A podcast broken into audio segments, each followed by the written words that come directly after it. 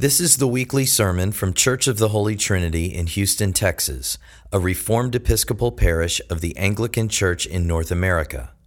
Please join us on Sundays for worship at 9, 11, and 5, and visit us online at holytrinityrec.org. Please enjoy the sermon. May the words of my mouth and the meditations of all our hearts be always acceptable in thy sight, O Lord, our strength and our Redeemer. Amen. You may be seated. Blessed be the Lord who has kept back his servant from wrongdoing. These words of thanksgiving and joy from David are to the Lord for keeping his hands from committing murder. They're words that are appropriate for all of us as Christians, especially as we embark on this penitential season of Advent. In the Collect Prayer for Advent and for the entire season of Advent, as we prayed earlier today, we ask God to give us grace to cast off the works of darkness and to put on the armor of light. Putting off the works of darkness is the call upon all of us as Christians in preparation for the second coming or the second advent of Jesus Christ. David, by listening to the pleadings of Abigail, put off the work of darkness, of murder, through turning back from following through with going after Nabal. God provided David with the armor of light through relenting, through heeding the words of mercy, pleadings of mercy from Abigail. His putting on the armor of light was patience, waiting on God to act instead of taking matters into his own hands. God honored his faithfulness, as we read, and Nabal died of natural causes. On this first Sunday of the church year, this first Sunday of Advent, where we focus upon preparing our hearts for the coming of the Messiah through repentance and through asking for protection to fight the good fight, let us meditate upon how God helped David to such in the events of 1 Samuel 25.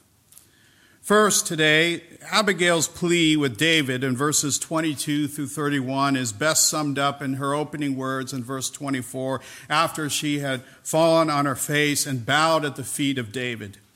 "On me alone, my Lord, be the guilt." She proceeded to explain the nature of her husband in verse 25 after pleading with David to listen to her.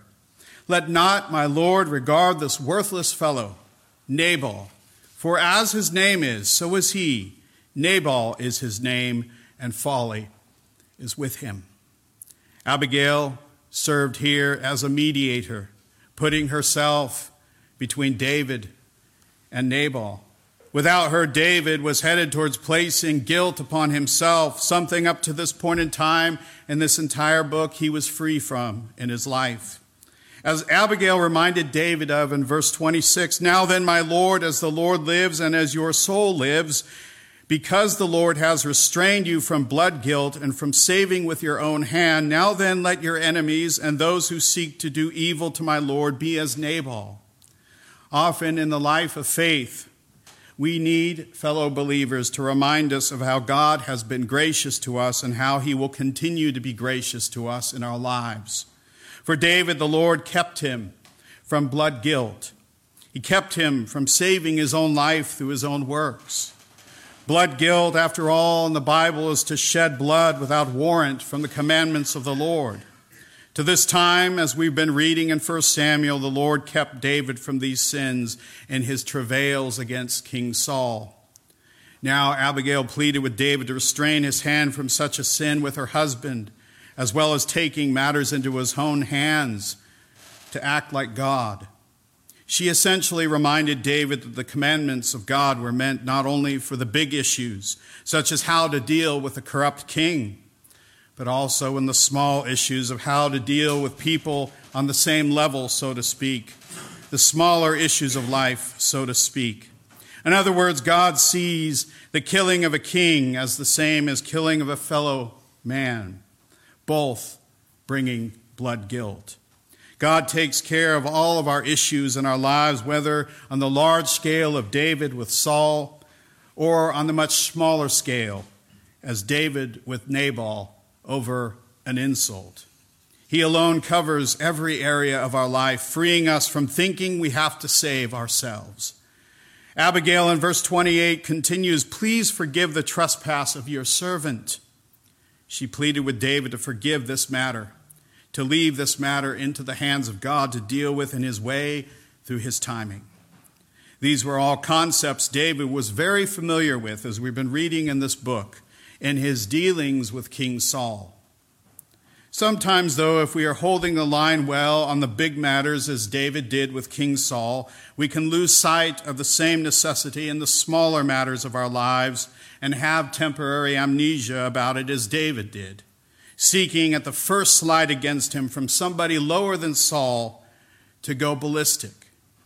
Abigail closes this section in verse 31, "My Lord shall have no cause or grief or pangs of conscience for having shed blood without cause, or for my Lord working salvation himself." These pleadings of Abigail to cling to God, even in the smaller matters of an insult, is crucial for all of us as believers today. We must give all to God through Jesus Christ, that endured everything for our sakes, even insults. In every sin leveled against us in our life, it is a constant test, similar to the test the unforgiving servant failed in Matthew chapter 18. Every single one of us has been forgiven an unpayable debt of sin by God through Christ, taking the entire debt of our sin upon himself. But we have to remember the small matters are still important. As James notes in his epistle, if we break even one commandment and have kept all the rest, we're guilty of all. We often get lost in the forest in the smaller things, unwilling to forgive with the intent of acting like God because we think we have the right to do so in the little things of life. All the while, we are taught by God of giving everything to him, even the little things. Now, we are not speaking of letting things go to the point that those sinning against us, even in the little small things, get a free ride. No, we are called to deal with those that hurt us, even in the small things, by telling them they've hurt us, giving them the opportunity to repent, even in the small things. We're not to go full-out warrior mode to destroy a person over the small things, as David was prepared to do against Nabal. These are important lessons we all need to be reminded of for self-examination, as we are called to do this day in a few minutes at the heightened level on this first Sunday in Advent through the long exhortation before our confession prayer. After Abigail's pleas, David's reply in verses 32 through 35 reveals the absolute need for such mediation in our lives by fellow believers. As the epistle stated today in verse 13, if you live according to the flesh, you will die. David saw here that he was about to let a mere insult drive him to kill another person without warrant, living according to the flesh, according to the ways of this world. David said the following in verses 32 and 33, "Blessed be the Lord, the God of Israel, who sent you this day to meet me.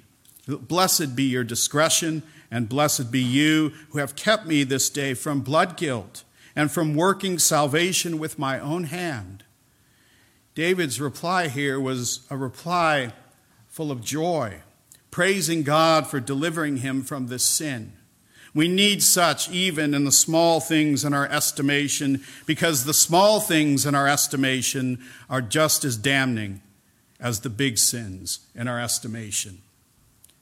It is a given as Christians that we are to abstain from tearing each other down with our words, as Jesus warned in the Gospels. Yet the response of the person taking the insults is also important. Leveling insults and responding to insults with sinful insults or with physical violence are still sinful. David was stopped, not by physical force, but by a kind woman, pleading graciously through penitent words and gentle reminders from God's word. Notice that Abigail took great efforts by bringing food and gifts to David. Yet the food and the gifts did not sway David. her godly admonitions cut to his heart, to relent. When we're placed in a position by God to intercede between two parties, grace is of the utmost importance. When coming to a David about to reply to sin with sin of his own, we must go forward with prayer, asking God for guidance both in our demeanor and our words.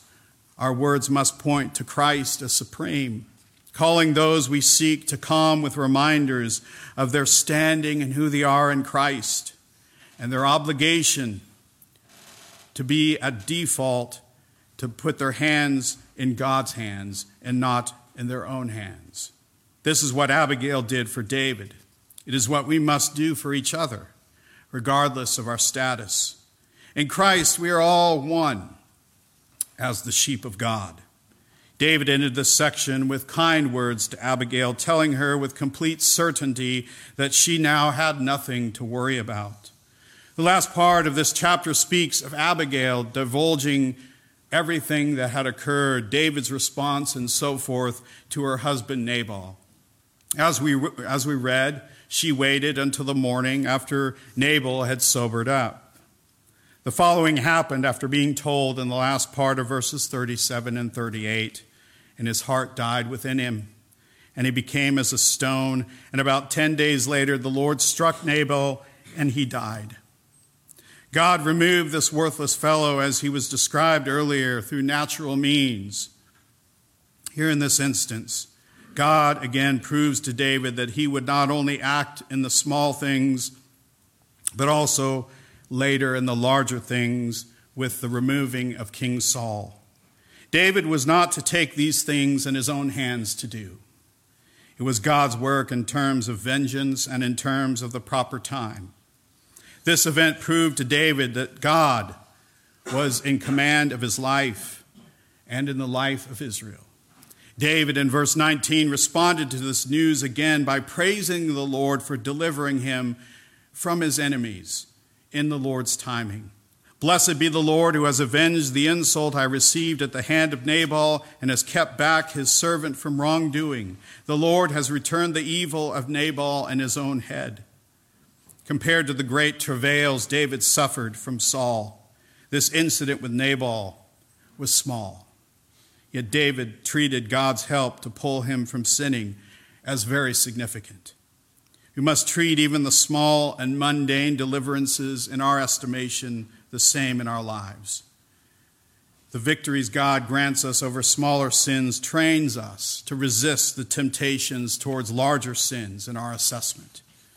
Do we, as David, praise and bless God for even the small victories of sin every day?